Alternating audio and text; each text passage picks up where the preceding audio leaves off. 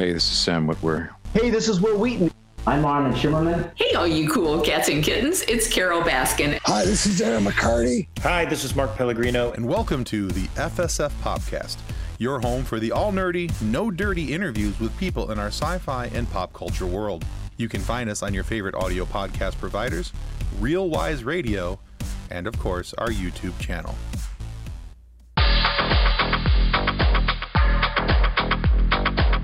Hey there, kids and cadets. It's Tim from the FSF Popcast, and you're listening to the Scarif Podcast, and that's the Scuttlebutt. Hey, it's Dragon Buddy, and you're listening to the Scarif Podcast.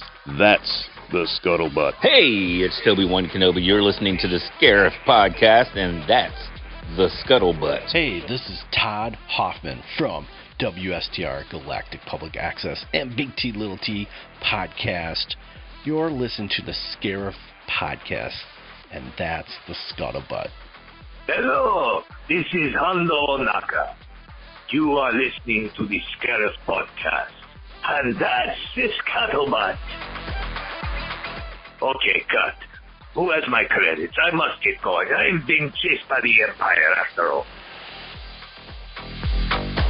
Tune into the Scarif Scuttlebutt Podcast, deep dives, geek talk, and an occasional butt. Only on the Red 5 Network.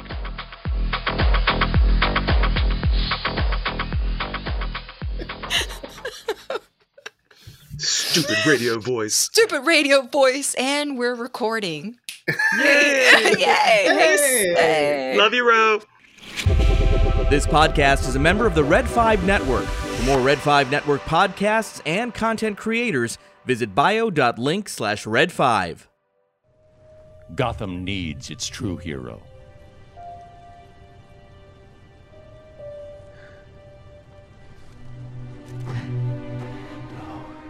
You either die a hero, or you live long enough to see yourself become the villain.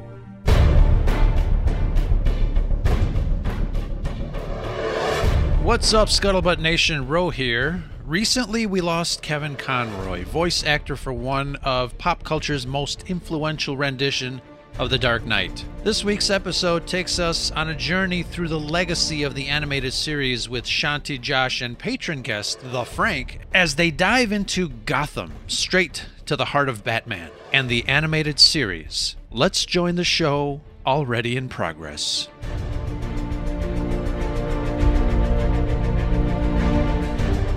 Welcome, Scuttle Buddies. This is your what one of three hosts of Scarif Scuttlebutt podcast because our lovely Brad is away, and Ro let me take the reins over because he doesn't know dick about this subject. So we are taking over today. We are going to be talking about the legacy of Batman, the animated series, and this was a topic that was suggested to us by not only our friend but Patreon, the Frank. Hi, Frank. How you doing? How's it going, everybody? Good, good, good. And of course, we are joined by uh, one of our Batman lovers and my co-host over at Scarif After Dark, Josh Sith Care Bear, Cinnamon Roll, Perrin lover. How you doing, Josh?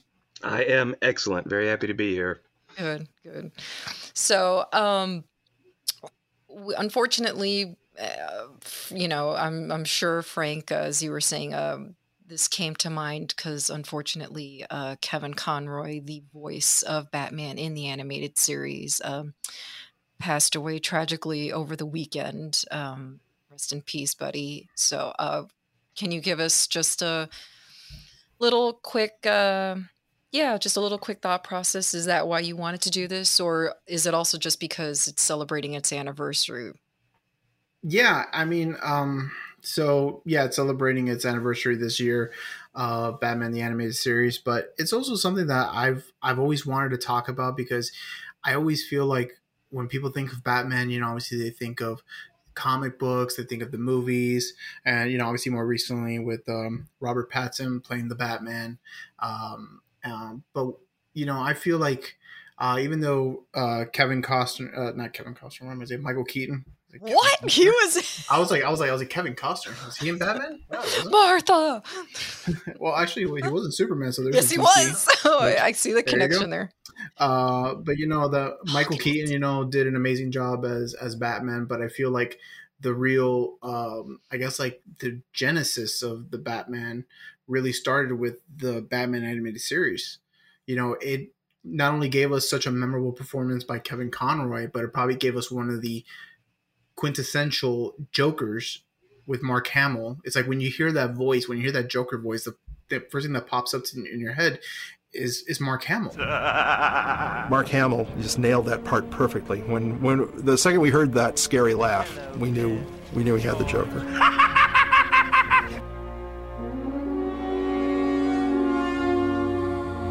you know, it also spawned so many characters that were not even in the comic books, which I know you'll appreciate appreciate this, Chantel. Harley Quinn was spawned by Batman the Animated Series. And thank God.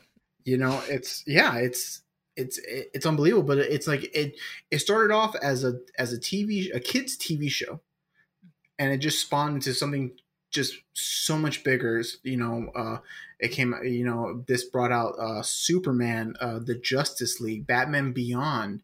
Uh, I feel like this this show helped us bring out the the Arkham games. It just I you know I felt like it was just like something, and then obviously with with the passing of Kevin Conroy, I just felt like it's like you know we need to talk about this because it's just it's such a part of our childhood you know, I remember when I was a when I was a little kid watching this show. Every time it would come on Fox and just be blown away of like not only the fact that it looked visually looked amazing, the soundtrack by Danny Elfman, mm-hmm. awesome, but it's just like the story that it would tell. It's just so fascinating. And I felt like, you know, like we should just, you know, obviously do this as kind of like not a, a somber, obviously with Kevin Conroy, but as a tribute to his his fantastic work as the Batman. Absolutely. Absolutely. Um, now for me, we'll get to Josh in a second. Um, for me, I was only, I mean, this came out September 5th, 1992. So we are currently in the midst of celebrating its 30th anniversary, which boggles my mind. But obviously, with that being said, I was only six years old when the show premiered. So I'm pretty sure I didn't watch it at the age of six. I'm sure I probably watched it through reruns as I maybe got into middle school but it was definitely of course being a huge batman lover i loved it because of the obvious connection that it had to the tim burton batman universe especially using danny elfman's um, music and also the style you know you could tell it's set in modern times just like the tim burton ones but then at the same time people are wearing clothes that looks like it came from the 40s and it just had And that really too. and the cars too just had that really weird but beautiful blend and of course like you just mentioned it gave us one of the greatest characters that you know as you said was spawned from the show which was harley quinn and i was actually rewatching a couple of episodes today on hbo max and it is amazing to me how quickly she got introduced you know because i hadn't watched this in so long and i watched it probably out of order because of the reruns so i didn't realize just how early on Harley Quinn was actually introduced in the animated series. I mean, literally like the fifth episode of the first season. So it's amazing how long Harley's been around and what an And people impact. instantly fell in love with her. Like they were like they had yeah. no idea who this character was, and they just completely fell in love with her. Yeah, and one thing that I do like about this is that it it might be a kids show, but it doesn't treat kids like kids, and I'm sure that that's definitely something that uh, Josh can agree with. Now, Josh, you are slightly older than us, not by much, so relax. but how did you come across? How old were you when you first? Did you watch it right away when it first premiered?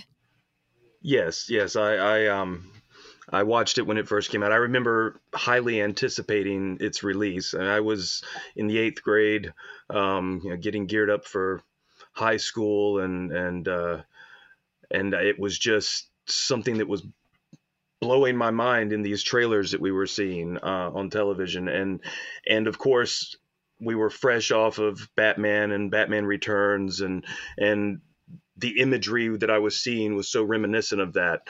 Um, and and in the end, I could not have been more satisfied. I mean, it, it truly was a masterpiece. Uh, the the art style, the way it harkens back to the old Superman serials that used to be at the beginning of films back in the 40s, um, and the, the fact that it was drawn on black paper to give it all that very dark aesthetic. Um, and the voice talent across the board was amazing.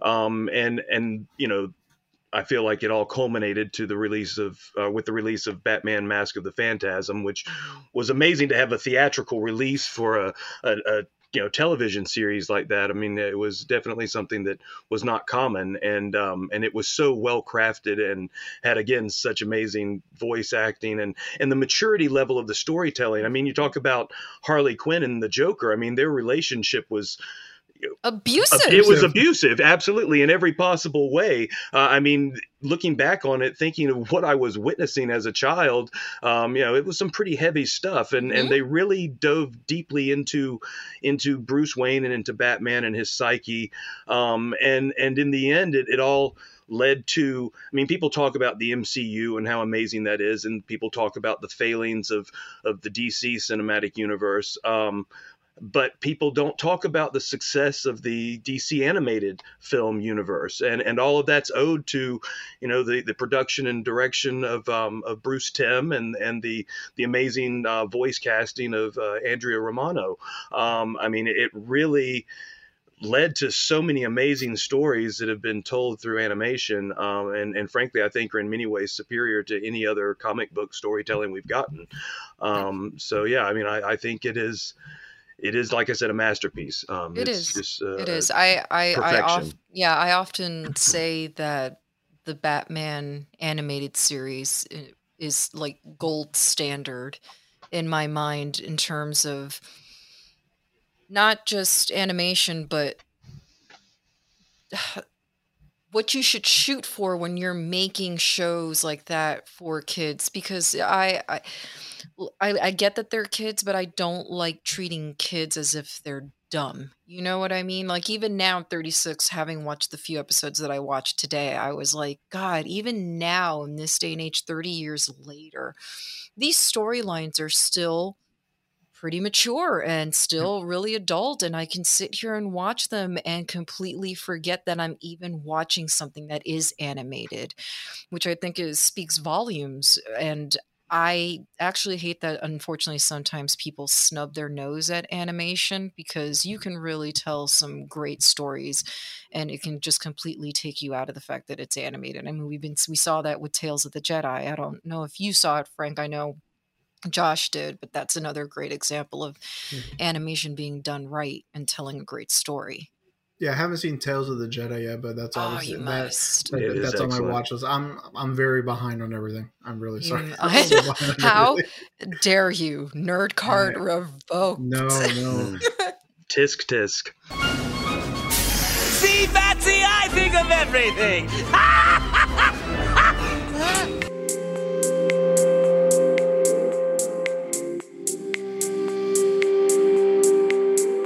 Sorry, sorry, sorry.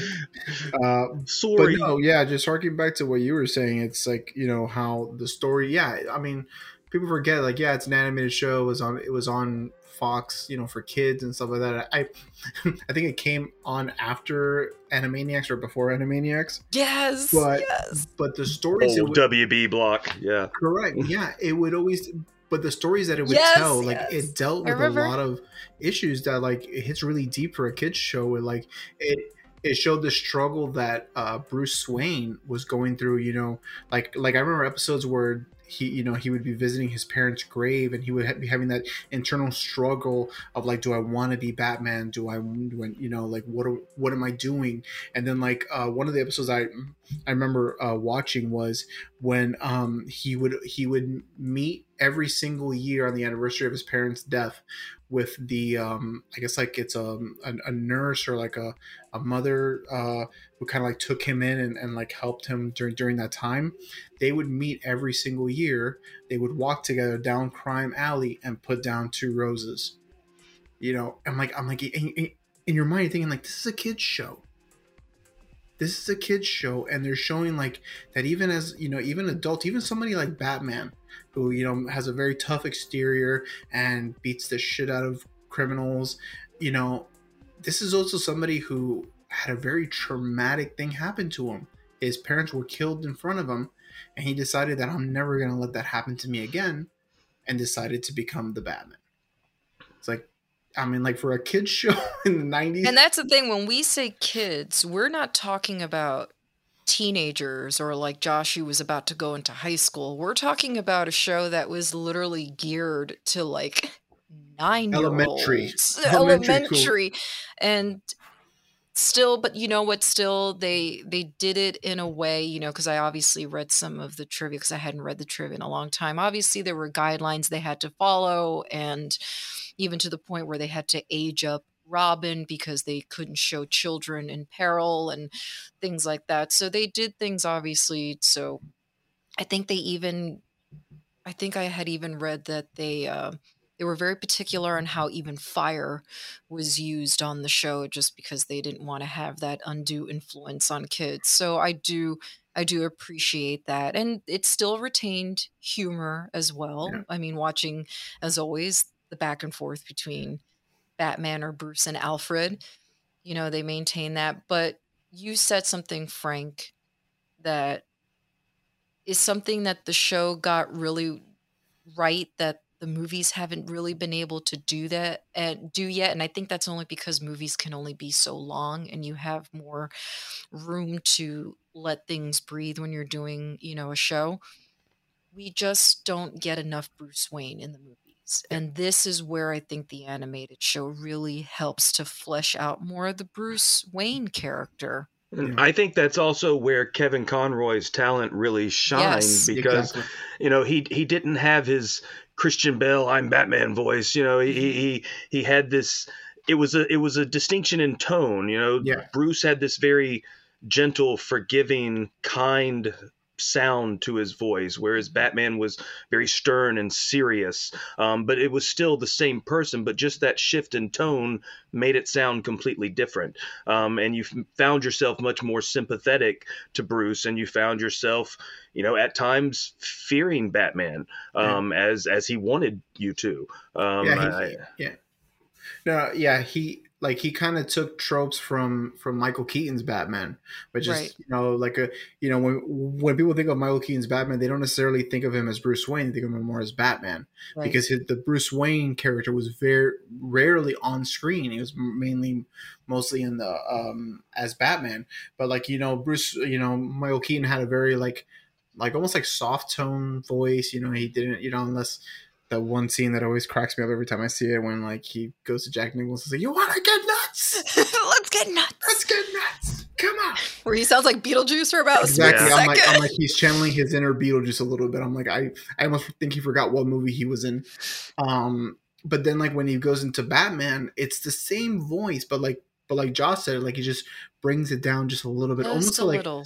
almost to like a whisper. You know, Mhm. very very soft. But I think yeah, you you hit it on the head. Kevin Conroy, you know, he just he to me he nailed it out of the park. Mm-hmm. Where like the Batman character was very like almost like suave, Mhm. you know, but not arrogant. Yes, You know, yes. you know. But then Playful. the min- exactly, but then the minute he turned into Batman, it's like it's like a, a um like a switch. Mm-hmm. Like he's like he's like he didn't have to do the the where are the drugs, you know, like Christian Bale or Yeah. Swear to I- me. Swear to me. I to have me. no idea what the hell Ben Affleck did. Tell me, do you bleed? You know, just like- Darkness. exactly. It's a very it's a very soft thing, almost like almost kind of like what what Robert Pattinson I guess was going for.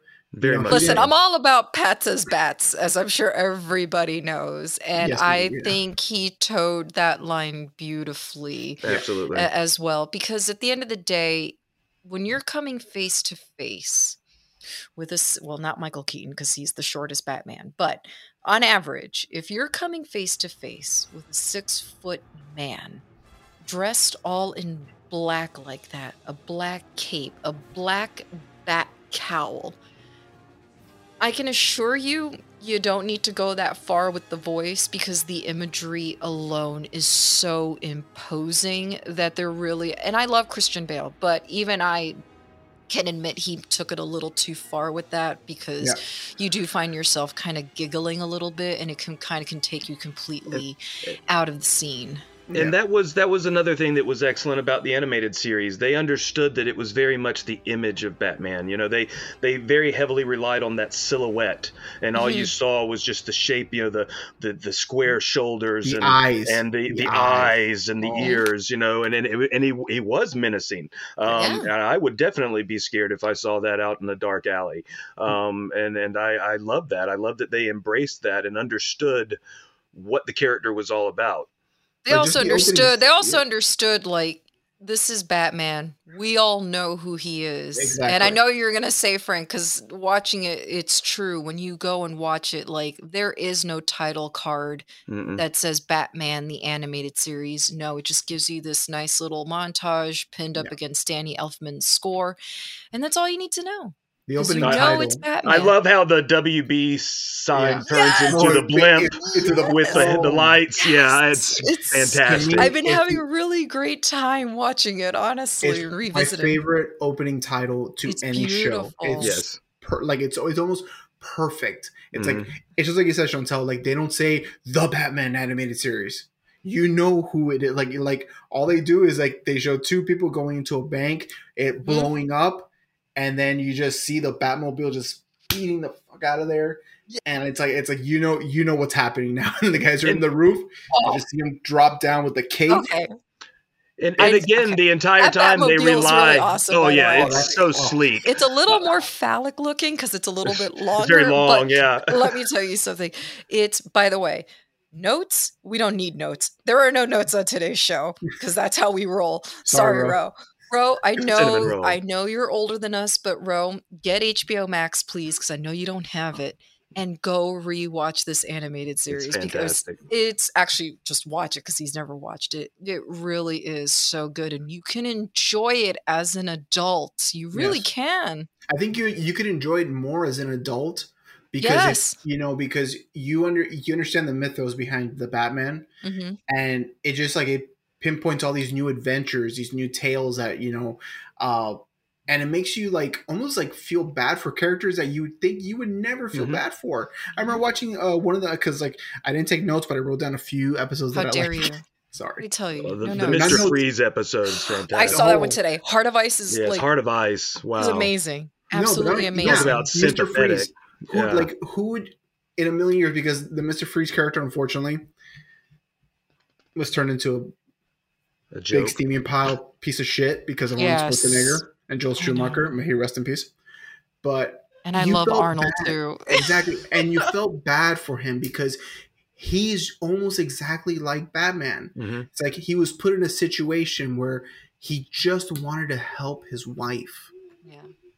and then Yeah. like it's almost like uh how um oh, I'm, I'm I'm trying I'm trying to remember it's like uh how uh Batman and the Joker you know are are Two sides of the same sides coin. exactly Yeah. it's like you know like you know all it took like in the in the Killing Joke it says like all it took was one bad day Mhm. Yeah. and look and look what happened it turned you into that and it turned me into this Mhm. same thing with him it took one bad day it's like his character like the characters in the show are just so complex and so complex and so like you know you feel bad for them you feel bad for them Yeah, And if speaking you- of the yeah. killing joke, I love that that Kevin Conroy and Mark Oh, Hamill came back. and Mark do that Hamill said that he would only come back to do the because it's obviously it's a great strain on his vocal cords.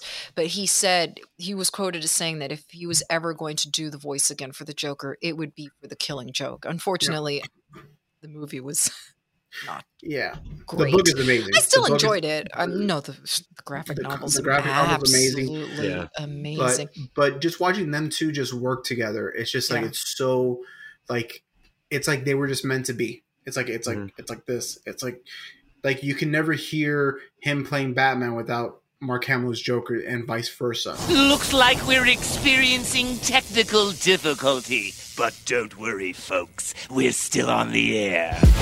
Oh, All right, friends, time to say thank you and acknowledge all the wonderful souls that help keep the lights on over here at the Scarif Scuttlebutt podcast. Team Scarif gives you all a heartfelt thanks. We're super lucky to have you. Big thanks to our executor tier patrons Backyard TARDIS, Nick Schaefer, a huge supporter of the Red 5 Network. Go support his channel and catch up on his adventures in locksmithing. Scott and Kim from the Used and Abused podcast, another Red 5 pod. Look for them on all the socials. Can't forget our other patrons, Rogue One Radio. Thank you, DJ, Steve, and Nicole. And check out Comics and Cosmetics. Danny's got some lovely takes on comics and uh, cosmetics. Go subscribe to her show. Our Miami pal, the Frank. What's up, Frank? And Joey Rosales, longtime supporter of the Scuttlebutt. Thank you, kind sir. Massive shout out to my co host and mistress of the dark, Chantel of Scarif After Dark. And the ever so wonderful Belinda. Thank you so much, and I'm glad you're on this list. Big thanks to our other friends, Alex and Jay, and our resident classic Hollywood expert, one of our favorite collaborators, Melanie Marquita. Big hugs to you, my friend. Huge respect to all our patrons. And if you want to help us keep the lights on over here and enjoy the show, head on over to patreon.com slash scarifscuttlebutt. Remember, we can't have the scuttle without the butt. It's always sunny on Scarif with patrons like you.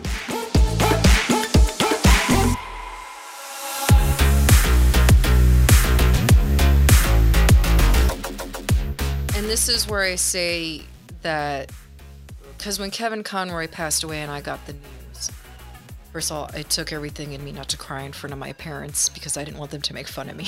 but, you know, I told my mom about the importance of who Kevin Conroy is. And I said, even with it being animated, I told her, a lot of us will put Kevin Conroy and Mark Hamill into the mix with live action when ranking Jokers and Batmans. I mean, they and are they often that, come out on top. They are that deserving to go above the live action. I mean, I love Keaton. He will always be my Batman, but Kevin Conroy just got it right. Same thing with Mark Hamill. I mean, down to the design, the laugh, you know, his speaking voice, the ruthlessness. I, I mean, he really did a great job of Yeah. embodying the Joker. I feel like Michael Keaton embodied the Batman as far as like Mhm. the Batman character, but I feel like Kevin Conroy not only embodied the Batman but Bruce Wayne.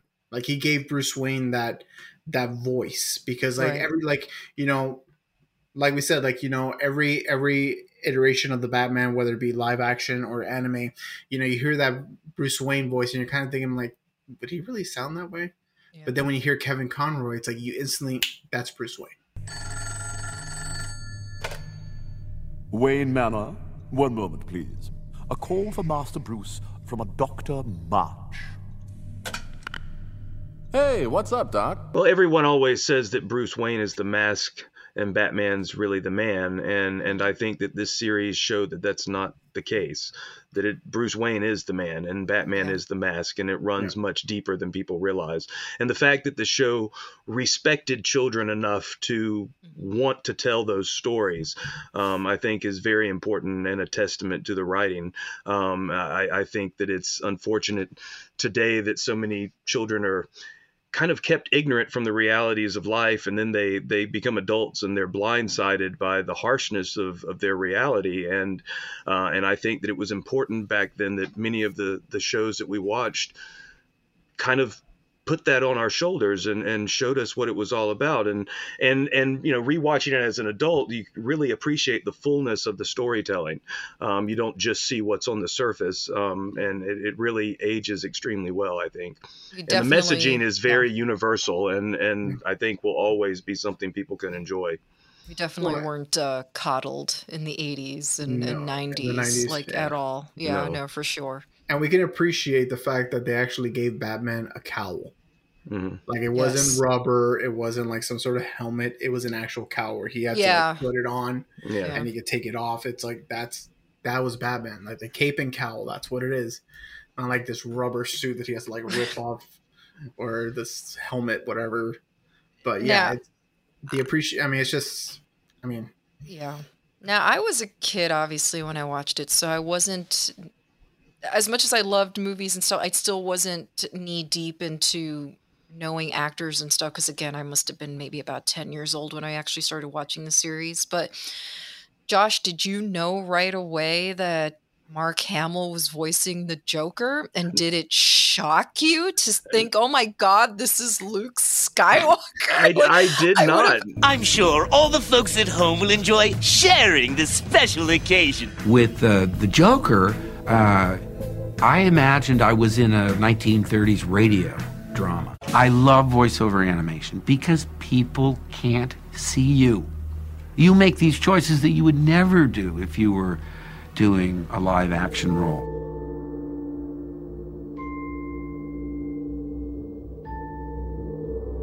I would have never have thought No, I, mean- honestly I had no idea watching the show initially because I, I I was a kid. I didn't pay attention to the credits. I was Right. more, you know, looking for the cartoon. Um, And uh, I it was not until the, the the Mask of the Phantasm film came out, and you know, it was up on the big screen, and Mark Hamill's name came up, and I was like, wait, what? Mark Hamill's the Joker. Um, and uh, and Luke then I of course did. Batman? Yeah, then I did. I mean, obviously, as a Star Wars fan, I immediately just lost it, um, and it gave me a whole new um, respect for him as an actor. Absolutely. Um, because even though it is just voice acting, I, I don't really think it's fair to say it's just voice acting because there's so much more that goes into it, and frankly, I think it's a lot more difficult to truly evoke what you're trying to do when it's just you in a studio you know? They're not really interacting with one another. A lot of times they're completely alone just recording the dialogue. Um, and and i think that it, it's really a testament to to how fine of an actor and performer he, he really is. And it's true and it it's i don't think people realize i mean even doing this where we're not actually doing voice acting we're just recording a podcast but you can so easily fall into that trap of just sounding completely monotone and having absolutely no emotion in your voice. And that's incredibly boring. So i i, I agree that there definitely is something to voice acting changing your pitch conveying that emotion in a way that you know needs to match what is being put on that screen. And this show is actually a little distinct. It doesn't happen often but they did actually record together. Mhm. and they did actually bounce off of each other which i think is actually really fascinating because that actually doesn't happen very often when they're doing things like this. They normally are recording by themselves. So that must have been actually i would love to have been the fly on the wall watching them all record together There's actually a, a great documentary on, I think it's on Hulu, Mhm. where it actually di- dives into the lives of voice actors. You Oh, know, really? um, of how like you know people think like, oh, they're just talking like, oh, I could do that. I could just talk into a mic, and you know, it's like it's like no, you can't. I'm like these people like it's a skill. It is it is probably just as hard as acting because the simple fact that like like you said you don't have somebody to work with you know right in front of you sometimes they put you in a little dark room put some headphones on you have a screen that probably is showing you the everything that's happening and then you have a script right in front of you and then you and then you have to find that voice because you can't just like you're like it's like i'm batman no it's like you have to find that voice that you know makes you distinguishable from everybody else same thing with Mark Hamill. Yeah, when when you said asked Josh, I'm like, did you know that that was? I'm like, I had no idea. Hmm. It wasn't until probably like like you said, much later on that I'm like, Luke Skywalker was the Joker. It's like, Wouldn't expect that. Bro, that alone should have you watching this show. Absolutely. Absolutely. It's It's really freaking Skywalker, amazing. And that's But- another reason why I would like to see behind the scenes if and I'm sure there is footage because I've I know I've been seeing footage coming out of Kevin Conroy in the recording booth. And I would love to see that with Mark Hamill because I read that he would actually stand up. The rest of the actors would sit down, but I read he would actually stand up so that he could kind of move around a little bit more. yeah, a lot of expression uh, on his face and a lot of expression yeah, out. a lot of Yes. physicality when he did his work. Yeah.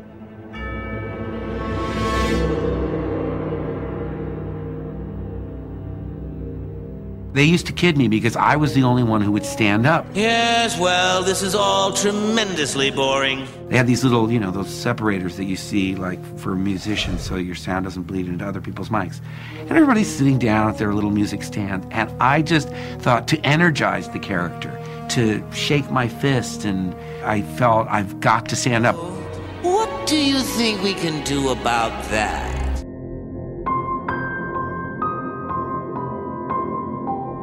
Underestimate the power of animation, people. I mean, seriously. It's not all for kids. You should check out on YouTube. On YouTube, I'm I'm pretty sure it's probably free for all people. Um, uh, Paul Dini, one of the creators of the Batman the animated series, he came out with a they came out with a documentary called uh, uh, Batman, or, or it's called The Heart of the Batman, which is basically like a documentary of how the show started. And I'm pretty sure, if I remember correctly, they do have some footage of Kevin Conroy, uh, Mark Hamill, um, uh, I'm gonna have Arlene to look that up. Arlene Sorkin, who played um, uh, Harley Quinn. Um, they're all there. They're all there. Uh, just you know, and it's it's just crazy on how like, yeah, it's like you see these people and like the like this powerful voice just comes out of them, and then they put it on the screen, and you're like, completely blown away. Yeah. Do you know where Paul Dini got the inspiration for the Harlequin outfit for Harley Quinn? I know this answer, but I'm not gonna. I'm gonna totally mess it up. So I'm not. He gonna say it. actually saw Arlene Sorkin on an episode of Days of Our Lives wearing like a jester outfit like that, and that gave him the inspiration to put Harley in a Harlequin outfit. And I thought that was really interesting. And I always try to find that clip of her on Days of Our Lives because I'd love to see where the actual inspiration came from. Yeah. And that's another thing. It really is amazing to me the power of this show that it did produce somebody like Harley Quinn who wasn't part of the original comic book runs or anything like that. And she probably now, which kind of pains me to say because we all know how much I love Catwoman, but I would say she has most definitely surpassed Catwoman in terms of popularity. Yeah. And the relationship between Harley and Joker is actually heavily modeled after the relationship between Roy Batty and Pris from Blade Runner. Oh, really? Yeah, Daryl Hannah's character and Rutger Hauer. Yeah.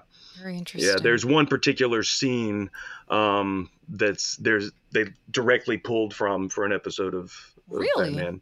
Yeah. Oh, I have to check that out. Yeah, I like that. I like that a lot.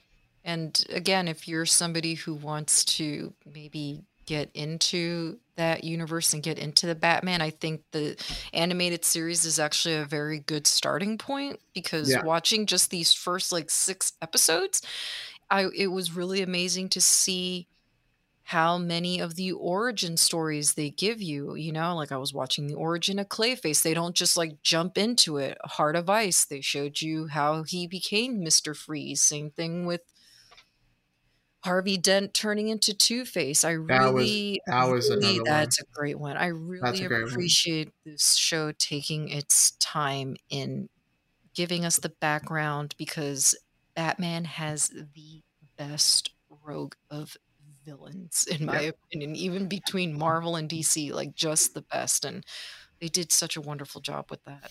Well, going back to what you're saying about about Harvey Dent, about how it dealt with mental illness. Mm. Because yeah, people think like he was a bad guy because he was, you know, the the face and everything. But then you saw like how slowly throughout the show, when they were showing his character, he was on the verge of like a nervous breakdown. Like he was like he like you know like of uh, split personalities.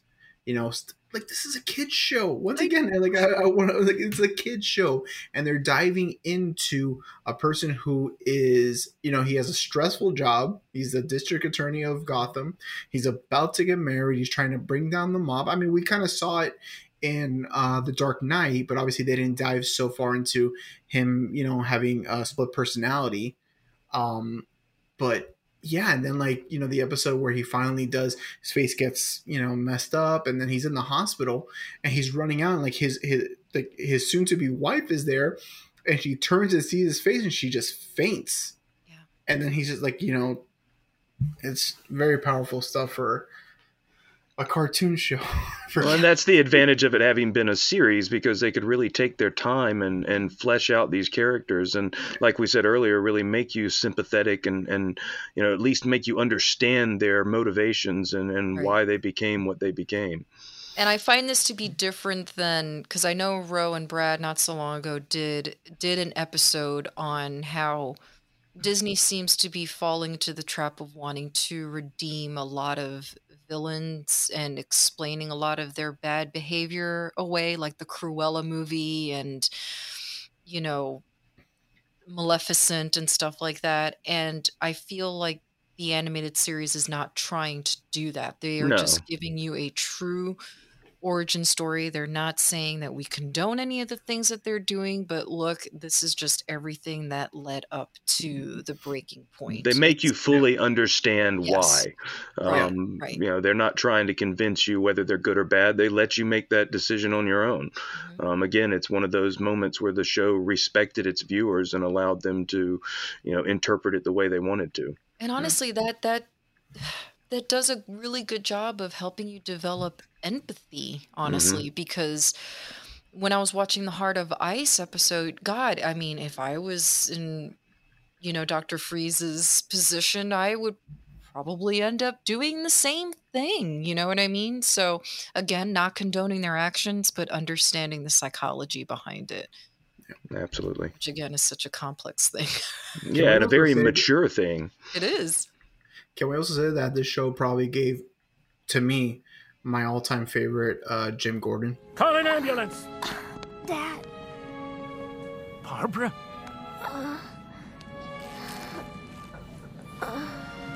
Oh my god, no! Oh, I, thought- love I love the Jim Gordon because I just love the really like because a lot of the movies like obviously in the in the Christopher Nolan one they gave more of a relationship with Batman and Jim Gordon. We did not get that at all in uh, the Michael Keaton one, and maybe we'll get that with the Robert Pattinson. But I felt like this like it was like almost like a like a partnership with Jim was. Gordon and Batman. And I think we got glimpses of that in the in the Pattinson Batman. Yeah, we yeah, did. yeah, we did. yeah, yeah. They did a good job of that. One of my we saw them doing detective work together, and I Mhm. liked that. one of my favorite episodes is um Jim Gordon goes to a diner and sits down and the waitress comes and she goes like he's not here yet and he's like oh don't worry he will be and then literally right behind her is Batman he sits down they order a cup of coffee because it's New Year's Mm. and they toast to each other saying like almost like another year down another year to come Yeah. it's like you know we're still alive we're still doing this Mhm. and then like you know it's like and then like almost jim kind of wants to say like you know like you know like like how much longer are we gonna do this Yeah. and then batman goes like as long as it takes Ah, it's so that's That's so powerful. It's so is powerful. the, the, the messaging there is just amazing and for children to watch something like that and to see something that's so human and so Yeah. normal and basic and it really will help them later in life appreciate the smaller things you know And then the those small little like- moments that And define the part us that always makes me laugh is uh, when Jim thinks he's got the jump on Batman, saying like, "Oh, I already took care of the bill." The Mhm. waitress comes, is like, "Oh, he took care of it before you got here." yeah and then like, and then when he turns around to go look at Batman, he's already gone. what a boss. What a boss. And this is why I love Batman. He's just such a complex character, you know, and it's I almost feel like sometimes it's just too easy with some of like the Marvel characters or the DC characters that have the more like supernatural powers as to and I'm not saying that Batman is 100% relatable because like not all of us have had to watch our parents shot right in front of us, but again you can empathize with the thought of that you can put him, you can put yourself in those shoes and i think that that's why he's such uh, such an amazing character. It's also hard for a lot of us to relate to being a billionaire industrialist as well but um, I- Hey, I- but you know that's one of the things still that a i also loved about the show is there were several episodes that just focused on bruce wayne Mhm. being the key to solving the mystery of the episode or defeating the villain um, as bruce wayne being the the billionaire industrialist that he is and because it's you know fighting the crime of gotham isn't just about putting on spandex and beating up goons it's it's Right. also about you know what's going on in the upper echelon of their society and and he's a very key factor there and I, the show really explored that very often i i really appreciated that Well, he's by far the most out of all the Justice League. He's the most human.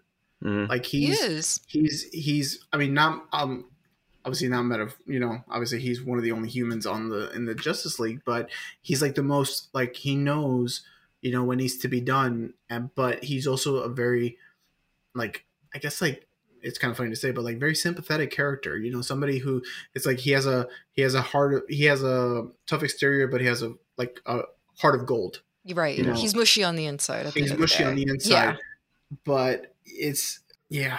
No, just I, and that's why I have a hard time relating to Superman. You know what I mean? It's not that I don't I know I've been hating on him a lot lately, but thank you, Black Adam. Uh, it helped to kind of rekindle or actually lessen my hate for Superman. But that's why I sometimes don't like Superman because it's a little too hard for me to relate to someone who is essentially perfect. Well, like Frank was saying earlier, I mean, another thing that was great about this series is it led to Superman the animated series, which was excellent, and then it led to Justice League, which was even better. Justice League Unlimited, the way that they took B and C list characters and and really put them in the in the the limelight and, and made you appreciate who they were um, and and how hardcore they were able to to make certain characters that had been perceived as wimpy before. Um, I'll never forget the introduction of Aquaman in Justice League, Yeah. um, and he literally is fighting against his brother who's trying to take over his kingdom and the world, and his brother chains him to a boulder with his infant child attached to it and and sends it sliding into a lava pit Oh down under God. the ocean and and and and aquaman literally uses his belt buckle to cut his own hand off to, To save his save his infant child What? who's screaming the entire time i mean you would talk about mature a storytelling you know um, but the fact that they would do something like that, and I mean, Aquaman was beast from that point on for me. So, um, yeah, I mean, what they were able to do, and a lot of it, like I said, was was about having the time to tell those stories. Okay. But um, My hatred goes, or I should say, strong dislike goes back so far that I think I remember, like, because again, I watched it like on reruns. So I think the Superman series would come on like right afterwards. And I think I remember just being like really pissed off, like, oh man, you ruined it. Batman's over now. Here comes this Aw. idiot. I'm so sorry. I used I'm to love when they did sorry. the crossover episodes because uh, Mm-hmm. when Yeah, those when. Batman Those were animated series, I guess concluded, they came out with then the New Adventures, New Adventures. of Batman Yeah. and Robin, Yeah. and then that's when they were started doing crossover episodes with with Batman and Superman. And what I love, which is kind of funny, it's like it's like I know that the that the animators did this on purpose. Mhm. They gave Batman and Superman the same build mhm. Yeah. where Yeah. they looked exactly the same. The only difference is is that the Superman is you know indestructible and superhuman strength, and Batman is is, is just a man. But there was one episode I'll never forget where they actually introduced them to each other, and Batman was you know beating up a, a, a goon, and then Superman comes in and is like, "Oh, that's not how we do this," and then Batman just grabs his arm and then just throws him across the room, and then everybody I was watching this and I'm like it's fucking Superman. It's like you just threw him across the room. it's like Batman didn't play around. Batman did not. Man, no, he That's my did man. not. No, not. That's what's up. But Superman respected him, and that was what was so great about it. Yeah. And and I love that you know all the voice actors transitioned over Mhm. um, from each show to the other, and uh, and, we really got some excellent talent. I mean, Tim Daly's voicing Superman was Yeah. fantastic. Yeah. Um, uh, you know, Clancy Brown as Lex Luthor. Yeah. That was oh my god. But you see, that is something else that I absolutely admire about these voice actors. More often than not, a lot of actors tend to kind of resent maybe certain characters that they're known for or what they're the most popular for.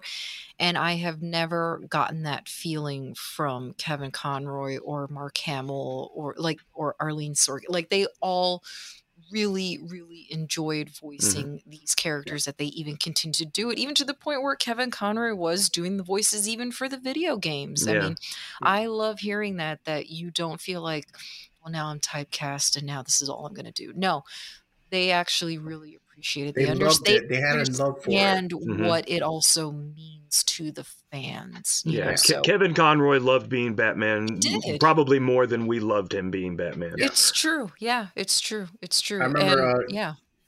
Oh, sorry. No, I was gonna say like I'm like people posting you know Kevin Conroy videos when he passed away. There was a video where he posted where he started off talking as Batman, saying like this is Kevin Conroy's Batman, you know, and then uh, he was making a video for uh, somebody who had lost their grandmother.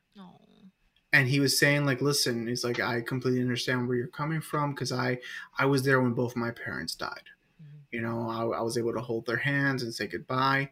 You know, he had such a genuine love because he knows how much the fans loved him Mm-hmm. and he wanted to replicate that love by not you know obviously you know everybody knows him as batman and bruce wayne but like you know as kevin Con- conroy the human the the person had a genuine love for the people who loved what he did Yeah. and he wanted people to say like listen i may be this person who does this but i genuinely care that you're feeling this way and i want you to know that i feel this way for you and Like, you know, I I f- uh, follow. I don't know how to even word this now that he now that he's passed away because most actors the Twitter continues to live on even after they've passed away. Someone's Yeah. running still the Kevin Conroy Twitter, but you know, following him and stuff like that, um, I did notice that he was pretty interactive with his followers on Twitter, and I think that that's absolutely lovely. In fact, when I had posted something that he had passed away, uh, someone had responded saying like, "Oh, that makes me so sad because he had actually liked a couple of my tweets and had responded to one of them, and he was so nice and so kind, and you know that to me speaks so much to the person that even something, and I get it." I know to some people it might seem stupid and this and that, but you know what? We all we all do it. We all idolize somebody. We all want that attention from, you know, a celebrity. I don't care who you are, don't deny it. So someone like him who means so much to the nerd world, it is really nice to see that he was so interactive with his followers and his fans. Yeah. Yeah. So you are sorely, sorely missed. You are No, really, really, really missed, Kevin Conroy. Thank you so much. Um, I also just wanted to touch on, you know, we are talking about the Batman animated series and the new Adventures of Batman and Robin, a very underrated show that came out late '90s, uh, Batman Beyond. In a future without heroes You're Batman. I was Batman. and without hope, You gotta do something. never again. One young man will step forward to become the Dark Knight for a new era. Warner Brothers presents Yeah. a brand new hero, Stop where you are. No thanks. Having too much fun. Batman Beyond. Own it on video. And look for these classic Batman animated features Mask of the Phantasm and Sub Zero wherever videos are sold. Batman and just like, like into the future. It's like you know, like what would happen Batman in the future? Mhm. And once again, Kevin Conroy, being the amazing voice actor that he is, took Bruce Wayne, the Bruce Wayne that we knew, and he completely changed him. Where he wasn't this very uh, playboyish, happy-go-lucky type of person, made him into like a old, grumpy, Crotchety. crotchety old man, but still with the will to want to do good, to still want to continue the fight as the Batman. But obviously, you know, his body, you know, Yeah. you know, couldn't handle it. But then, like, you know, the adventures with uh, Terry McGinnis taking up the cowl as the Batman, uh, evidently played by, um, was it um, Will Friedle from uh, Boy Meets World, right? Oh yes, that's right. Played uh, played by Eric from Boy Meets Yes, World, which which was something else. Like, if you would have told me that, I'm like, I would have never guessed it when I was younger. Yeah, because he did start doing a lot of uh, voice acting as well after Boy Meets Yeah. World ended. Yeah, Kim But then Possible. that, but then that show once again, you know, just amazing voice acting, amazing, uh, just storytelling, and then once again, you know, it had to happen where they're bringing back uh, Mark Hamill to reprise his role as the Joker. Oh, the Return of the Joker movie was fantastic. was amazing. Was Yeah. amazing. And Talk then about some dark storytelling. that was oh my gosh, that was Let me tell you, some of those story. DC animated movies are Very serious. freaking good. Well, several Dark- of them are rated Dark Knight R. Returns. Yeah, you need to peruse like people. You need to peruse like the HBO Max because they have a lot of the DC animated movies on there, and they're very good. Anybody listening, if you have not seen The Dark Knight Returns Part One and Part Two, stop this recording. Stop. This stop this right Go now. now. and Stop. go Just hit watch pause. You That can to come me back. Is probably like one of my all-time favorite animated movies. Just Mhm. because like it's just like it's it's basically Bruce Wayne. He's an old man. He retired the Batman, but then just something just is calling him back. Like it's just calling him back to do it again. And then you know it's just you know I don't want to spoil it, but it is. I mean, Josh, you've you've seen it. I'm sure Chantel, Oh, yeah. you've seen it. It is so hardcore. Like, it's, it's, a fantastic like, graphic novel. Um, I mean, Frank Miller's writing is amazing. Yeah, and then it's just like it's and and then the climactic moment in the last one where it's like it's finally you know you get the actual Batman mm-hmm. versus versus Superman. Not yeah. the bullshit that they gave us with you, Ben Affleck. You see where that armored suit came from. Yeah. Exactly. And then you yeah. see like Green Arrow and oh yeah, oh, it's, it's awesome. You, you actually see a fight. You see like how it would actually happen. Not here, here, here. Five minutes later, why'd you say that name? Martha, why'd you say that name? I hate I that like, that oh, gets oh that was that was to me like I just like I like I wanted just to like rip my eyes out and say like and just like why did I see that and just and this is why I don't like Zack Snyder's rendition. I didn't mind the Martha okay, shut thing. Up. Hold on. See, I uh, the, it's just. I feel like he just, even as serious, I guess, as his universe was, I still guess could not take it seriously. You know? I, I think that's my problem is that you tried to make it so serious that I still just could not take it seriously. I had such high hopes for like like when when they first announced Ben Affleck as Batman. I know people were upset, people were losing their shit. I'm still upset. You know, but I, I liked his Batman. Shut up. I had I had high hopes because when I saw that first trailer, when I saw that first trailer, I was like, "Oh shit!" I'm like, "Is he actually gonna do it?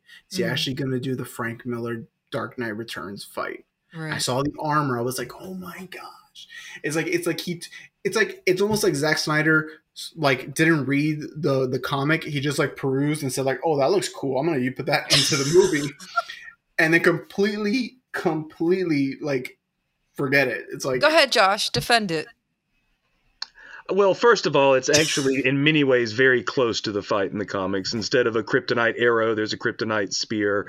Um, the Martha thing was definitely something different, but I always appreciated that because to me, in my eyes, I love them both equally. Um, I, and I feel like in many respects they are the same character, but they represent two sides of right. that, two different sides of that same character. And I always felt that the fact that both their mothers were named Martha was kind of the connection that sort of showed people that they ultimately came from the same place. And I know that was what they were trying to achieve in the movie. And I will agree with you that the execution came off kind of silly, but I don't really think the point of it is what needs to be hated on. Um, I think it's more about how it looked. I mean, it's the same thing with Princess Leia in outer space. Um, you know, Mary Poppins Leia looked silly as hell, but the idea of Leia using the Force to protect herself in open space is kind of cool. Well, I'm just gonna saying. Kill you. Well, Rogue's you know, gonna be like, like, why are they bringing up that fucking movie again? I didn't say the title. Don't do um, it, man. Last Jedi, but um, oh, yeah, he said it. He said it. But um, no, like I, I just uh, can't say its name. I feel it was about the execution, and and I do feel like they tried to cram a little too much into the end of that movie by trying to meld that Dark Knight Returns story with the Doomsday story, and um, which should have been fleshed out quite a bit more. But again, I'm sure that there was some studio involvement there. So oh, sure. you can bleep this, Ro. You can bleep this. Fuck Zack Snyder. I don't think I don't think Ro's gonna bleep that. I he might just put it. You're a hater. Shh. Ah, Listen, I respect Zack ah, Snyder. I respect Zack Snyder because he probably made one of my favorite horror movie zombie movies of all Dawn time. of the Dead. Dawn of the you Dead know, that's remake. probably the only movie of his that I actually No, really but enjoy he is Dawn of the Dead. The Watchmen, totally- come on. Oh, and Watchmen. Watch- I always Watchmen forget that that's good. Watchmen his. I don't know why. I know. Watchmen was good, and Watchmen to me is like I you know loved he took the material. Like Watchmen to me is like he actually read the comic Right. and said, "I'm going to put that on the screen." Why did that one get Yeah. dumped on screen? Well, so it's much? because they changed the ending, and frankly, I think that Who the way they did the ending in the movie actually made more sense. Yeah. Um, so I, you know, I, I really appreciate. Look, that I film. love our I love our people, but sometimes like Josh is gonna We're love crazy. using this word. We get too uppity sometimes about certain Yes, things, do. man. And it's like, What, what, dude, dude, it's like you try and take this material and take it from the page to the big screen. You know, certain liberties are just going to be taken, and you need to get the f over it. It's called an adaptation for a reason. Exactly, exactly. You know, I mean, give me a break. my, my thing is is that like he was trying so hard to make the Batman v Superman whatever Yeah. the Dark Knight Returns because you don't you don't put Batman in that suit hmm you don't hype up that fight between them two Right. unless you're gonna do the Dark Knight Returns. Gotcha. Which I'm like, if they would have done that, I mean, it would have been. Which kind of goes back to what we're talking about because uh I know Ro is not gonna like this because I know he hates this person. I love this whole episode has been. This is something Ro's not gonna like at all. It's all for you, it's just all about But Ro. I used to, I used to, I used to listen to. Sorry, Ro. I used to listen to Kevin Smith's podcast when he first started. Oh no! For shame. Triggered. This is this is before he became a blubbering fat man crying. at Hey, every hey, single whoa, thing. whoa, whoa, wait. Oh. I'm d- even Ro defended him on that today, actually, in a Twitter post. And Yes, he did. I He- will he- defend Kevin Smith as well because don't sit here and tell me that you've never cried at something. Oh no, I have cried, but I don't All record right. myself crying. Ah, we, maybe we could have done without that, but So he started. It's a uh, double rainbow. His, rainbow. his podcast first started out as he would talk about Batman. He would only talk about Batman, only talk Oh, about yeah. Batman, and he he he would bring on. He had a, he had Mark Hamill on one time. He had Kevin Conroy on one time. He had Tara Strong, who would be who would uh, voice um, Barbara Gordon as Batgirl, and then she would later on do Harley Quinn. Um, and then he would, you know, he brought up this suggestion. He's like, "Oh, my perfect The Dark Knight Returns movie would be old man Bruce Wayne Batman, played by Clint Eastwood." This is this is back in like the early this is, this is back in the early '90s. You know, like like when he did Unforgiven. You know, when he was still he was he was older. That would but he was- actually fit really well. that would be really great. Get off him my playing cape. him him playing him playing Batman and then him like you know donning the suit again and then going out there and beating up people and I was like listen you could make that movie right now you and you have the perfect Batman you have the perfect person you have the right age right now in Michael Keaton Mhm. You put Michael Keaton in the suit again as gritty grizzly old uh, Bruce Wayne, you know, retired from playing Batman, but he comes back out because he just feels that need to for justice. And then right there, and then you bring in whoever you want as Superman. Heck- you could bring in uh, Henry Cavill as you, if you want as a Superman, or somebody else as. Uh, you know, I really wish you know, God rest his soul as well. The Christopher Reeve, Mark, uh, Michael Keaton crossover Oh, would have been would've so amazing. beautiful. Oh yeah. That would have been such a beautiful because that I don't care who else plays Superman. Christopher Reeve is my Superman. Oh yeah, no, no, I don't think anyone will hands ever. down. You know, Henry Cavill is doing an amazing job, and I respect him for it. But Christopher Reeve is is Yeah. Superman. Fully agree. But that would that would that to me, I'm like, you get Michael Keaton as Batman playing old Bruce Wayne, retired, but he has to come back out of retirement to be the Batman, and then there's your story. Right. Well, they're bringing him back, so there's a chance we might get it, and it would actually here- be more whoa. fitting to the story because Henry Cavill is younger, and in in the in the comic, Superman hasn't aged much, Right. um, because he doesn't. That makes sense. Well, who knows where we're going to see that movie because of you know Don't. They're doing massive reshoots, so yeah, we'll just yeah. because of that. Ro edit this out. That fucking idiot. He's Yes. an idiot. Yes, so you know, and then and then obviously Warner Brothers already screwed up uh, Batgirl. Yeah, because he was supposed to be in that as well. He, and they had fo- and they had footage of him in the suit. They had footage of him in a Batman suit, and they deleted all that shit. I know. I was like, you guys are. I read that they went to doing go that. and try against and watch it last one last time, and it was it was gone, uh, Yeah. All wiped we from got, the all we got was like one picture of him in the yes, suit. I remember. I saw it. the one picture of him in the suit, and like I was just like, I felt like I was a kid again. I'm like, I'm seeing Michael Keaton as Bruce Wayne as Batman. Warner Brothers do better. Really drop the ball. Mhm. Really better. dropped the ball on that one. Yeah, do do better, please. Uh, Absolutely. Get that guy into uh, whatever rehab you have to get him and get him off that stupid bullshit that he's on, and get back into the studio. Make that movie so we can see. I don't give a shit about that movie. I really don't. I don't even care about the Flash, to tell you the truth. I don't care about the Flash. There's like to me, the Flash is the one that's on the CW. Yeah, can't- Uh, Grant he- Gustin's amazing. I heard he's Amazing. great. A lot of people wanted him to actually take over and be in the actual movies He was instead. Barry Allen. He was Barry Yeah. Allen. He had all They could aspects of Barry easily do that because They they, did have Flashpoint. the film. Yeah, they did Yeah. have the film version appear on the series. So I mean, just bring him in from the multiverse. there you go. They just have to do it justice. They need to bring Michael Keaton as Batman. Because You hear that, Hollywood? I know for real. Listen to Warner us. Brothers, listen to the nerds. Listen to the We Scarif Scuttlebutt podcast. salaries. All five listeners. You see all that stuff behind Josh? Look at all that money. That's all money right there. Right? You're leaving it on the table, people. Oh my Exactly. god. There's the Batman section right there. There it is. well There's all clearly um well actually we're getting towards the hour mark but clearly they're the animated series just going back to the actual topic for a second because we always find We a way to go a off the little rails. off the rails. Yeah, it's But we fine stayed it's on cool, topic. It's man. still no, Batman. we did we It's did it's fine it was still batman We don't need no And the reality of it is, is the animated series it echoes throughout every Batman well property that's what i we've was going to seen say. since. clearly the legacy is still very strong. It spawned i think it has the distinction of spawning the most amount of animated spin-offs. Um i'm sure there is clearly the video games it clearly in my personal opinion influenced the harley quinn animated series in some way because i i see it and it kind of almost reminds me of it so Well, the it invented legacy- Harley. yeah i mean the legacy is is really strong but um i the just Bat wanted Force is strong. yes the Mhm. bat force is strong but i do want to say um kevin conroy we love you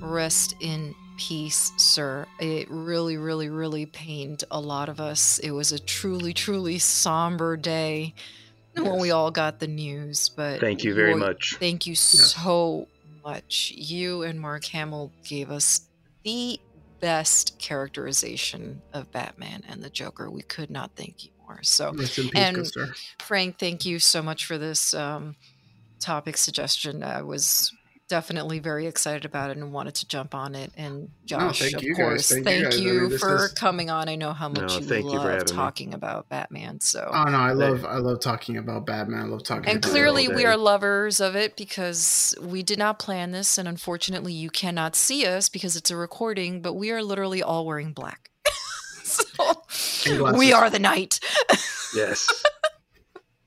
but frank why don't you tell people where uh, where they can find you Well, you guys can find me on Twitter uh, at the Frank four hundred two. I'm usually on there, um, just pretty much just hanging out, you know, putting some stuff out there. So yeah, cool. always always love being on here with you guys and talking all things geek. So it's always fun. I love you, Frank. You're always you're always welcome on here, and of course, thank you so much for being a Patreon. And Josh, co-host of Scarif After Dark, bane of my existence. Where can people find you? And do you have anything coming up in the pipeline other than Scarif After Dark? Well, first of all, I made it through the episode without getting fired, so Sweet. oh, that. true, true. Um, but no, you can find me at Sith Care Bear on Twitter um, and Instagram. I'll be out trolling everyone with Perrin memes, um, and uh, and you can find me with my lovely co-host Miss Shanti on Scarif After Dark, um, which we will be back this this weekend. So be fun Right. times Well- doing a viewer choice episode. All right, Is- so yeah, this episode is probably gonna drop next Thursday. So be- our episode of so it'll be last weekend, had- yeah. yeah. So watch our episode. So make sure you watch it. Yeah, watch the replay, everyone. Scarif After Dark on YouTube. It'll be great stuff. Yes, and I, of course, am Madam Shanti, General Shinobi, Selena, Kyle. I don't know anymore. I have a thousand freaking names, but you can find me on Twitter and Instagram. Um, And at Sel- everywhere. and everywhere. Well, you can find me on Twitter at Selena Kyle 29 and then I just realized my Instagram is actually Selena Kyle 2929 so I've been saying it wrong for quite a while now. Um, and then you can also, of course, find Scarif After Dark on Twitter and Instagram. And of course, please go like and subscribe on YouTube. And as always, this is the Scarif Scuttlebutt podcast, and we are part of the Red 5 Network, where we have about, I don't know, a thousand shows under our belt. a thousand different shows. And more to come, from. more to come. Quite Growing, the ever so buffet. quite the buffet. So please head on over to bio.link slash red five for more wonderful pods like this one. Again, gentlemen, thank you so much. Ro, I hope you have fun editing this one. And please go out and watch the show. and as always, That's the scuttlebutt. Bye, everyone.